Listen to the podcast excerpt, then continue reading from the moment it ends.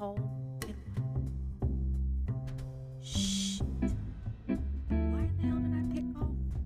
Like, with all the other perfectly sane things that I could do at the time that don't involve hand eye coordination, my ass decided on golf.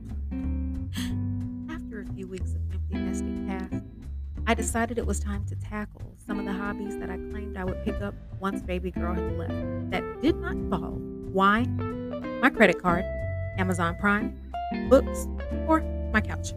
So here I am, trying to perfect my stance and swing. And let me be the first to say I am much better with the bottle. But since practice makes better, and I already paid for the clubs, and the hour out here with the flying balls, not even the good kind, let's go. Okay. All right, relax my shoulders, feet, gotta be shoulder width apart.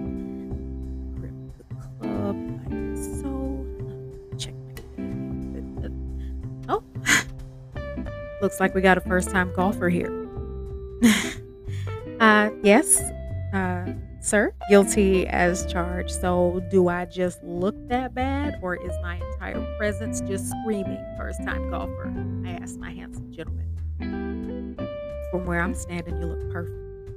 You just need to relax and focus on the fun of the fundamentals and not so much on the technique. So, go ahead, give it a swing. I'm ready.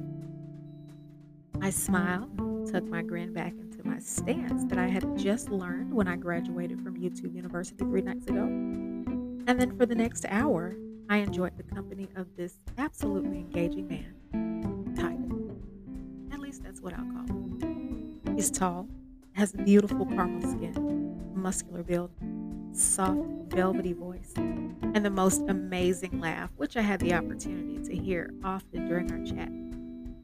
Tiger shared that he is a retired military vet who works as a consultant and advisor for a division of the government, a real G 14 classified type position that he didn't share too much about. He's divorced, has one adult son, and spends his days at the golf course or here at the putting range, hitting a few balls around and speaking with other real estate land developers in the area. So, tell me, beautiful, why golf? Why now? What else do you have planned to fill your emptiness? Skydiving? Knitting? I smiled and shared that golf was something I was always interested in and never made time to pursue. So here I was. I know I shouldn't, but I'm gonna take the risk of asking. Why would your man let you come out here alone? Beautiful, sexy woman like you, out here in the lion's den, filled with predators, knowing we would pounce the minute you step foot on our little green here. I smiled again, and this time I was sure to make eye contact. And I let my eyes linger a bit longer than maybe they should have in hopes of letting him know the answer to his question and that the ask was worth the risk.